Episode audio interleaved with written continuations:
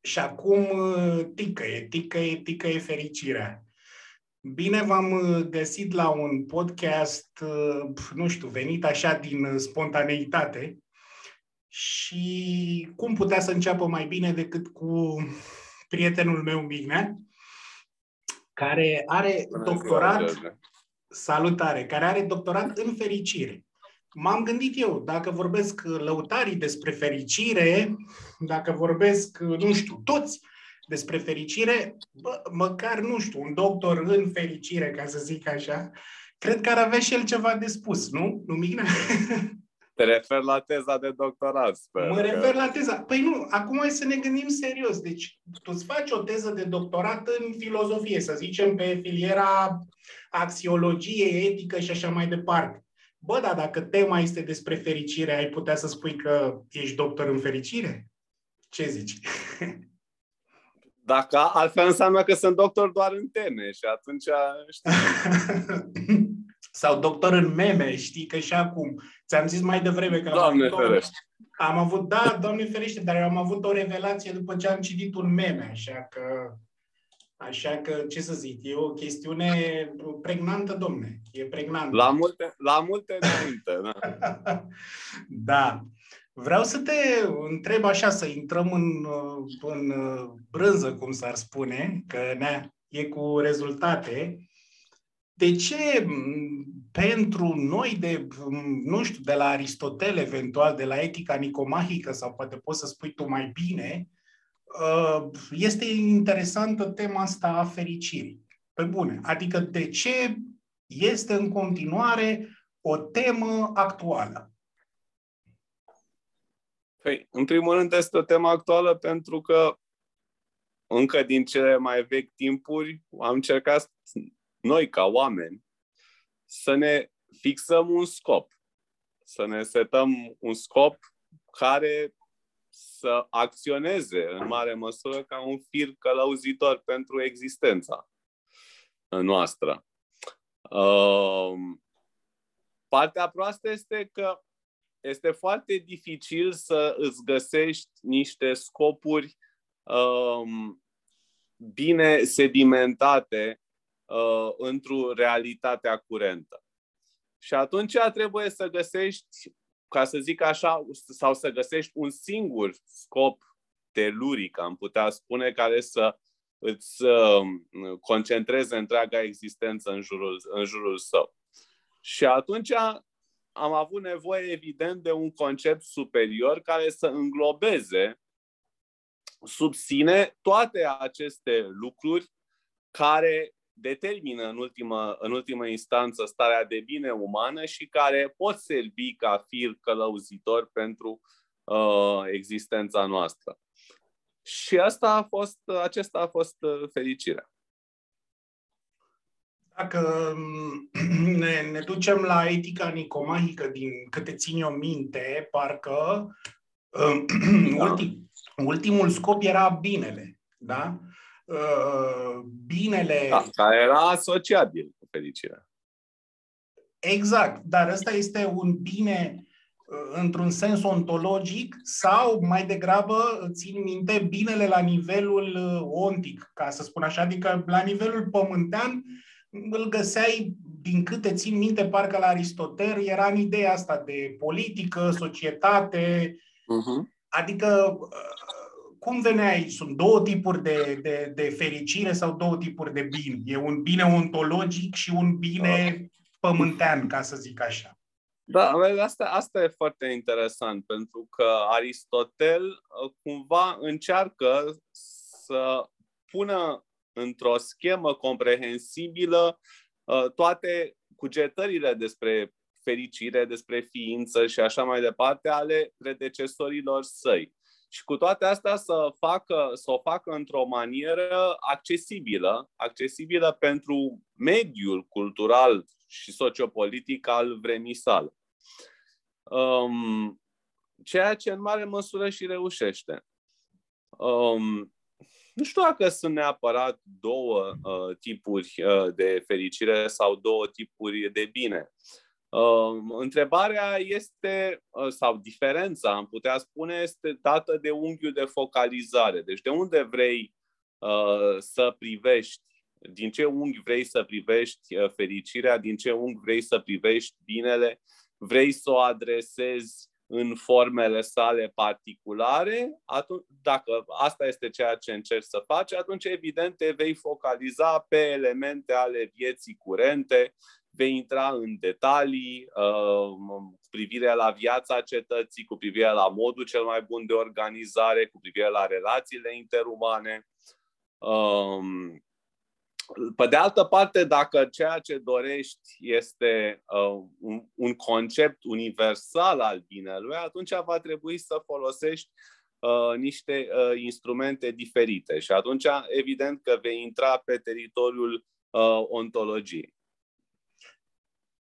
Uh, mereu m-am gândit la chestiunea asta, știi, că toată lumea caută fericirea, uh, ca și cum ar fi ceva palpabil, dar uh, eu mhm. cred că fericirea până la urmă este o chestiune care ține de axiologie. Ce încerc să spun? Adică, cred că nu poți să percepi fericirea dacă tu nu ești o ființă morală la fel ca și iubire. Adică mi se pare că intră cumva în aceeași, în aceeași, în aceeași sferă. De-aia cred că, nu știu, la nivel de societate, de cele mai multe ori, fericirea se transformă într-o chestiune palpabilă. Nu știu, cumperi niște produse, faci anumite chestiuni care îți dau iluzia fericirii, să zicem. Asta am putea să o numim, nu știu, să-i spunem împlinire. Dar fericirea, cred că este o chestiune axiologică, care dacă nu ești pregătit pentru ea, nu ai cum să ajungi la ea. Nu știu. Acum, chiar sunt curios ce, ce, ce părere ai aici. Da, în primul rând, cred că ține foarte mult și de definiții. Pe lângă um, unghiul de privire, ține foarte mult uh, și de definiții.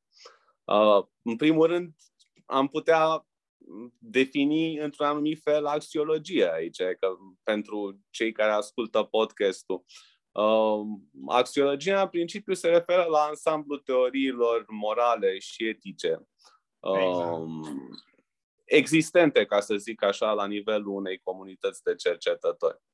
Uh, pe de altă parte, Um, ce spuneai tu despre acumularea de produse, de exemplu, care cumva în momentul actual vine să substituie fericirea, ducând evident la o fericire hiperreală, la o falsă fericire. Um, problema cu fericirea este că, în general, fiecare societate a încercat să își impună o anumită paradigmă cu privire la cum această fericire ar trebui să arate. Uh, și, în general, această paradigmă nu a reieșit în mod necesar doar dintr-un uh, exercițiu rațional propriu-zis cu privire la fericire. Sau nimeni nu a stat să adune într-o cameră cei mai fericiți oameni ai cetății, așa cum uh, uh, ar, ar fi putut cineva să facă. Nu, ă, fiecare a încercat să creeze sau să sedimenteze o teorie a cetății care să um, pună în evidență preceptele morale pe care acea societate sau pe care acea cetate dorea să le implementeze să le, uh, la nivelul uh, cetățenilor. Uh, deci este aici un exercițiu de inception, am putea zice. Um, de aceea este foarte greu să surprinzi uh, esența fericirii, ce rămâne din conceptul de fericire, odată ce îl purifici de toate aceste adaosuri artificiale pe care diverse societăți uh, i l-au adus tocmai pentru a-și ține cetățenii sub control sau pentru a le oferi o anumită perspectivă care să fie convenabilă societății sau cetății respective. Deci cumva tu vrei să spui că prin uh, fericire poți să, prin, prin fericire transformată ca ideologie da? de stat, poți să ții sub control uh, societatea. Da, desigur, este un instrument care a fost întotdeauna sub uh, controlul, am putea zice, al autorităților. Și aici pot fi făcute numeroase paralele și cu religia. Așa. Uh, pentru că um, religia, la rândul ei, uh, dorește să sau vine în întâmpinarea acestei nevoi de fericire uh, a omului. Uh, sigur, dacă vorbim strict de creștinism, aici ne referim în special la o fericire transpusă sub spectrul unei vieți ulterioare, uh, a vieții de apoi. Dar avem și religii unde fericirea pământească, am putea spune, este în, uh, în prim plan. Uh, chiar religii antice, de gen zoroastrianism.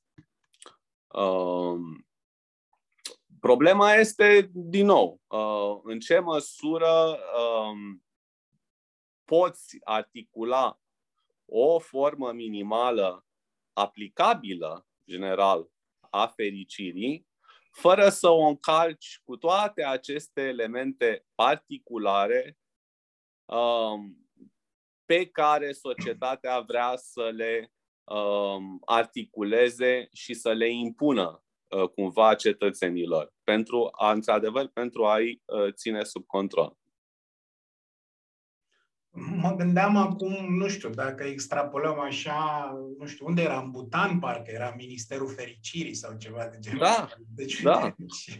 O idee foarte interesantă de altfel. Păi aici, uite... Să... A, aș fi foarte curios să aflu ce se întâmplă în spatele ușilor închise în acest minister exact. Cum se articulează ideologic acolo fericirea. Păi Mai ales că, totuși, Butan fiind o țară orientală, o țară budistă, acolo, într-adevăr, există și o practică propriu-zisă a fericirii, nu ca la noi. Noi, în Occident, vorbim de fericire la un nivel foarte abstract. Uh-huh. Uh, în ciuda faptului că vorba ta, adică în ultima instanță până și lăutarii discută despre fericire, dar dacă le-ai pune simpla întrebare, ce este de fapt fericirea, ar avea mari probleme să răspundă la această întrebare. Sau, evident, s-a refugia într-un context particular, nu? Cum a zis maneliștii, să am gagica cea mai tare și mașina cea mai mare, nu? Deci asta, asta ar fi o definiție a fericirii, nu? Care, în ultima instanță, s-ar supune acestei paradigme contemporane a fericirii ca acumulare de produse. Deci, până la urmă, nu este nimic extravagant uh, în această mentalitate. Um, însă, uh, cred eu că pentru a extrage o definiție uh, corespunzătoare și minimală totodată, adică fără um, adăugiri artificiale a fericirii, trebuie să te axezi foarte mult și pe suferință. Ce anume este suferința? Este un opus al fericirii, un contrariu al fericirii, sau din potrivă ele sunt, um, ele se determină reciproc uh, în, la nivelul vieții umane. Și tu adică nu vezi? poate exista fericire fără și suferință cum, și viceversa. Și tu cum le vezi? Ceva de genul privațio bonica la Augustin, așa, binele este separat, dar de fapt nu este separat de rău, dar uh, sunt acolo, sunt complementare, nu sunt. Într-adevăr, când vorbești de fericire, uh, oarecum uh, indirect faci apel la suferință sau nu știu. Dar hai să ne gândim, dacă ești masochist, s-ar putea suferința să, să fie fericire. nu? Da, sigur, aici este o, o altă discuție. Um, apropo, evident, de modul în care o persoană poate resimți, în ultimă instanță, fericirea. Uh, și, într-adevăr, aici, sigur, sunt foarte multe, putea spune chiar tipuri patologice considerate la un nivel social de fericire. Uh, tot așa cum am putea spune de, de exemplu, despre, am putea vorbi despre sinucidere. Este sinuciderea un act patologic sau nu?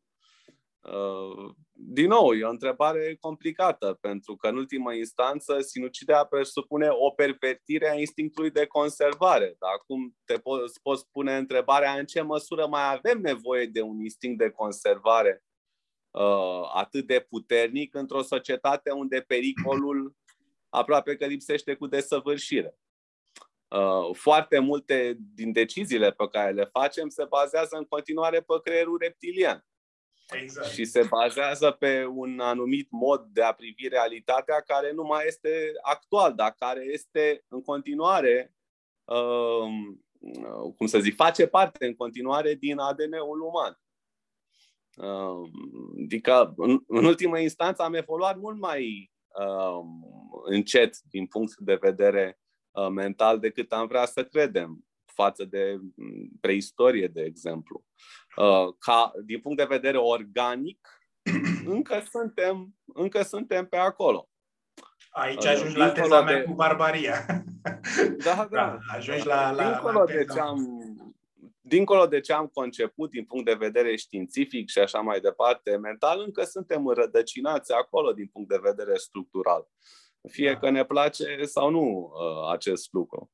Um, dar nu mai știu exact de unde pornisem. Te salvez eu. Înseamnă că Așa. oarecum fericire atunci, nu știu, dacă ne gândim la nevoi și la acest creier barbar reptilian, da? Până la urmă, dacă privim așa simplist, se reduce la această acumulare, pentru că uh, dacă ești la acest nivel instinctual, ce ar putea să-ți confere ție o anumită stabilitate, decât o anumită, uh, cum să zic, un, o anumită obișnuință, da?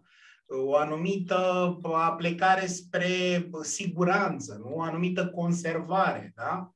De-aia ți-am zis mai devreme că eu cred că fericirea, uh, până la urmă, nu știu, nu poate să aibă acces oricine la ea. Pentru că asta presupune să ieși din tine, nu? Adică să faci apel la un ideal. Și eu nu cred că o persoană care încă, nu știu, la 40 de grade doarme cu plapuma pe ea, că așa mi-am dat eu seama. Știi cum mi-am dat seama că avem creier reptilian? Așa mi-am yes. dat seama.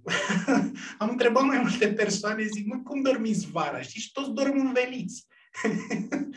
și am spus, păi, e confortul de sta- e chestia aia de stabilitate, de, știi? Și mi-am dat seama, nu era neapărat o nevoie, dar creierul reptilian, uite, când am auzit creierul reptilian a căzut o floare.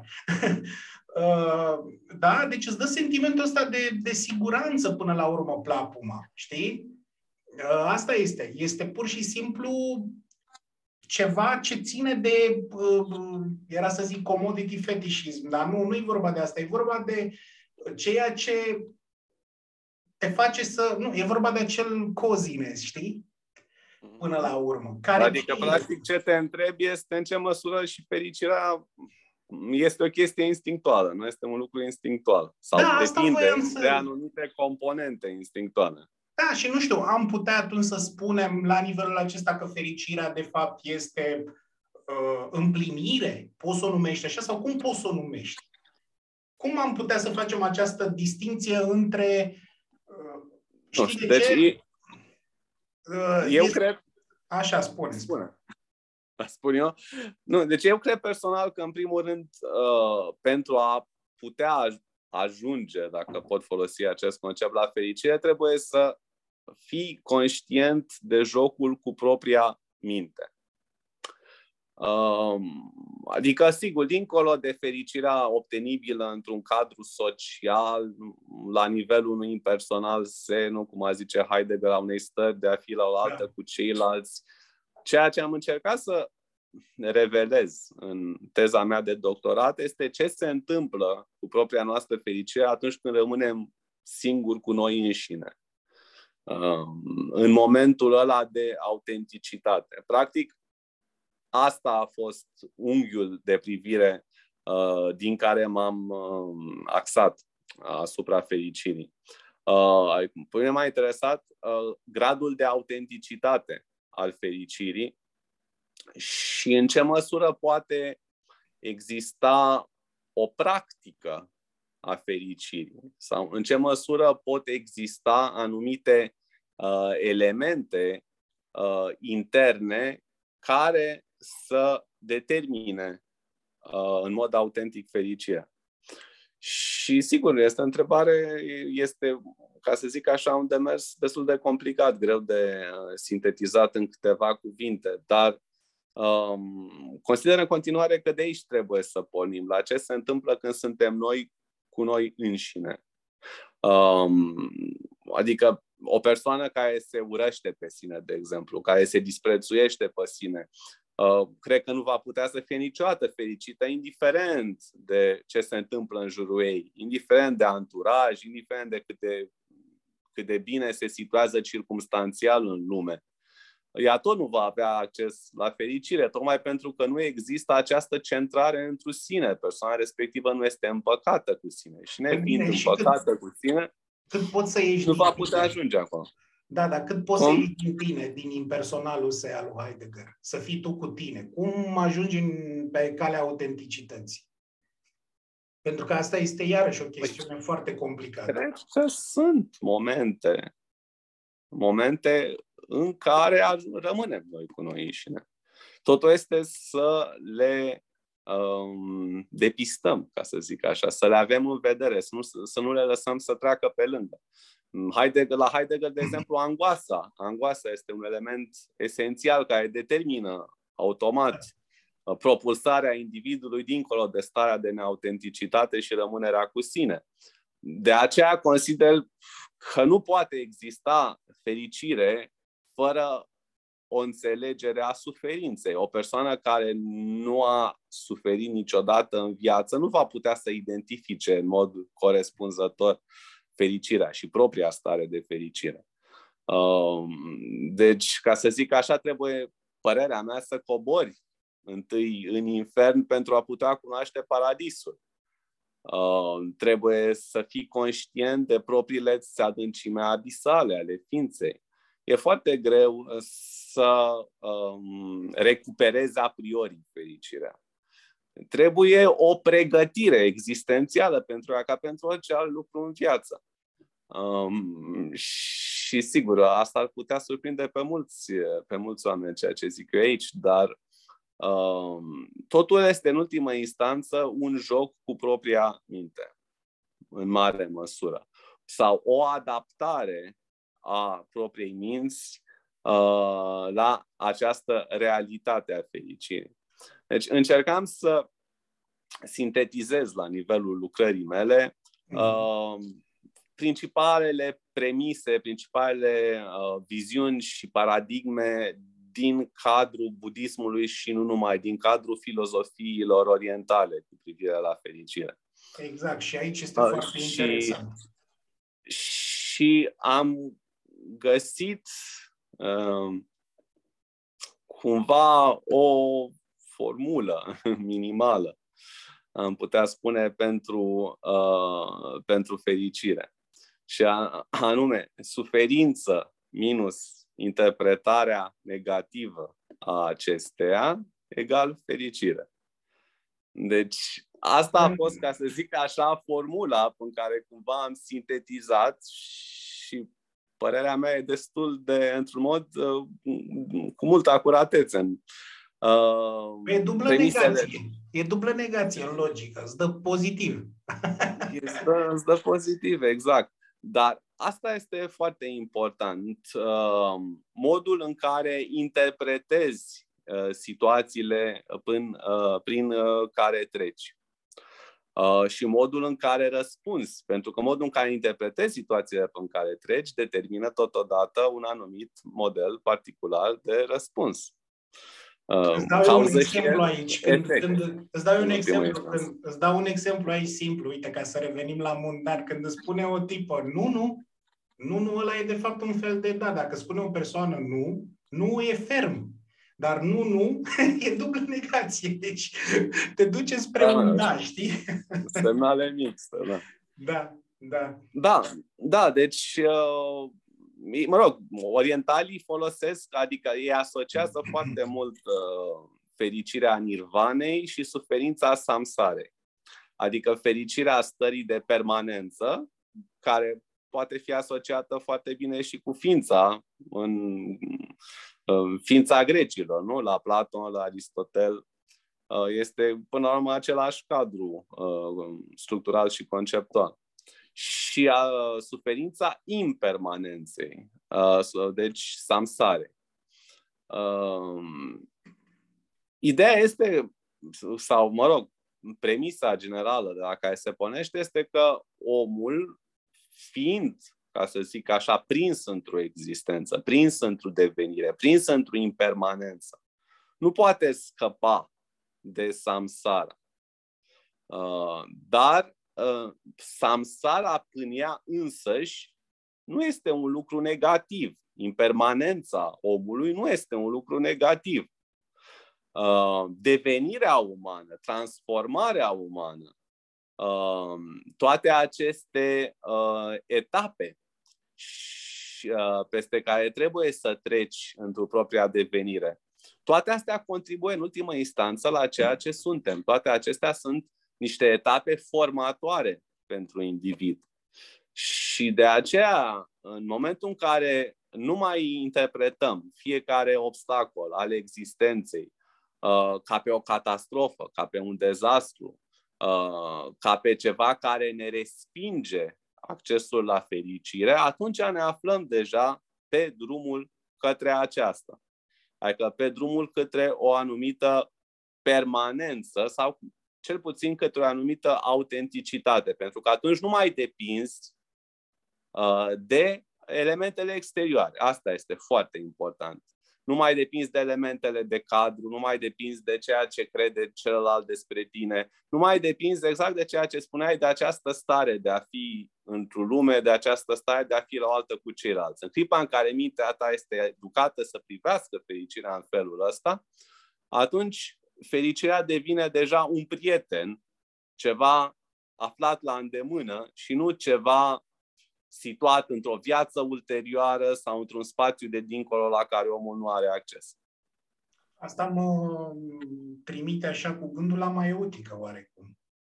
Poate fi, adică da. nu știu, parcă seamănă, pentru că și acolo e un parcurs, da? Până la urmă, parcursul acesta socratic ce însemna? Cumva să ieși din particular să te duci la general, adică să te duci la mhm. origine, mm-hmm. nu? La mirabilul centru, cum ar fi spus Rilke, Uh, și să te îndrepți, practic, să te conectezi la Platon ar fi fost cu idealul, dar dacă ne gândim la Rilke, da? Uh, ne gândim, de fapt, la această stare de contopire cu natura, nu? Cu ceea ce, cu ceea ce au, de exemplu, animalele, da. care sunt mult mai conectate și da. sunt mult mai prezente, da? În interiorul vieții decât suntem noi. Pe de altă parte, noi ne și dedublăm și ne și proiectăm, dar asta este o altă discuție. Da. da, foarte corect, foarte corect ce ai spus. Și apropo de asta, de starea naturală. Um, starea poate fi asta învățată, este ceva... apropo, Mignea, poate fi învățată. Pentru că noi trăim acum, vedem, sunt foarte multe cursuri, foarte multe traininguri. Poți să înveți pe cineva Uh, să fie fericit? Asta este întrebarea. Îl poți învăța? De exemplu, uite, ce făcea Socrate, care, apropo de chestia asta, a fost omorât pentru că pervertea mințile copiilor, adică făcea debate. Și dacă el pentru debate a fost mhm. omorât, dacă ar fi să o luăm așa, știi? Nu cred că poate să fie. Da, nu cred că poate să fie învățată în sensul de predată fericirea, dar poate ceea ce poate să fie învățată sau ceea ce poate să fie transmisă uh, este o stare mentală și spirituală în care tu însuți să fii capabil să recunoști fericirea. Um, ceea ce este, părerea mea, un lucru esențial. Adică fericirea este ceva ce trebuie revelat, părerea mea, ce trebuie scos dintr-o ascundere, ca să mă exprim Heideggerian. Nu este ceva da. exterior ce trebuie recuperat cumva. Da. Nu, este ceva ce se află, precum și ființa, ce se află aici și acum, numai că nu suntem conștienți de ea. Trebuie să ne aplecăm altfel asupra ei, trebuie să o scoatem dintr-o ascundere. Și asta e într-adevăr legătură și cu ce spuneai cu starea naturală. Pentru că acest război baconian pe care omul îl duce cu natura Acum când ai spus baconian, te gândeai la McDonald's, ca să, ca să înțelegi. așa. Nu, la Italy baconian, dar da, poate să fie dusă discuția și acolo. Deci acest război cu natura pe care omul îl duce are efecte negative asupra naturii umane. Adică cu cât artificializăm realitatea în această încercare de a o supune sau de a o aduce la îndemână sau de a o face utilă sau de a o face să răspundă unor cerințe de sens personale pe care le avem, cu atât ne o înstrăinăm, uh, cu atât ne o îndepărtăm, pentru că realitatea nu este ceva ce, uh, natura nu este ceva ce poate să fie supus în părerea mea, natura este ceva în care ar trebui să ne încadrăm, să ne regăsim cu toții. Din nou, este ceva ce ar trebui recuperat, ar trebui uh, să fie readus la îndemână. Uh, aceast, acest clivaj între antropic și natural este uh, unul dintre, uh, una, una dintre principalele surse de anxietate, de angoasă în lumea contemporană și vedem efectele peste tot, adică consumul de pastile și așa mai departe. Adică ajungem să fim dependenți tot de propriile noastre produse uh, pentru a fi fericiți, ceea ce este uh, paradoxal, pentru că fericirea nu poate sta într-o pastilă sau nu poate sta neapărat într-o terapie. Terapia, din nou, trebuie să fie uh, o platformă tot așa, o platformă în sensul educației mentale pentru a te ajuta să-ți recuperezi propria fericire. Deci pentru a te ajuta să-ți revelezi propria fericire. Mm-hmm. Da, într-un fel ajungi tot la Socrate, pentru că acolo e vorba de a ghida mai degrabă, de a îndruma și nu neapărat de a puncta. Și da. E o chestiune, da. De ce, nu știu, de ce există până la urmă, nu știu, cum putem să luăm decizii autentice? Pentru că așa este, este frumos să, să spui uh, că ajungi pe calea autenticității la fericire. Dar dacă faci un pas în urmă, da? Uh, cum ajungi la autenticitate? Sau nu știu. Știi de ce te întreb lucrurile astea? Eu înțeleg discursul tău. Ideea este că oamenii acum uh, vor palpabil. Și noi, de fapt, ne chinuim în acest podcast, de exemplu, uh, și tu și eu, da, să nu facem asta, de fapt. Dar oamenii astăzi, și știi și tu asta, caută rezultate, caută finalitate, caută răspunsuri. Nimeni nu mai caută întrebările fundamentale, nimeni nu mai vrea drumul, toți vor finalitatea, toți vor răspunsul. Și atunci, nu știu, dacă ar fi să, să încercăm să dăm niște răspunsuri, dar fără să le dăm, da? Care ar fi acele? Adică, cum ai putea, da, să ajungi la autenticitate? Nu știu, măcar spunem cum ar fi, de exemplu, ce fac budiștii, de exemplu.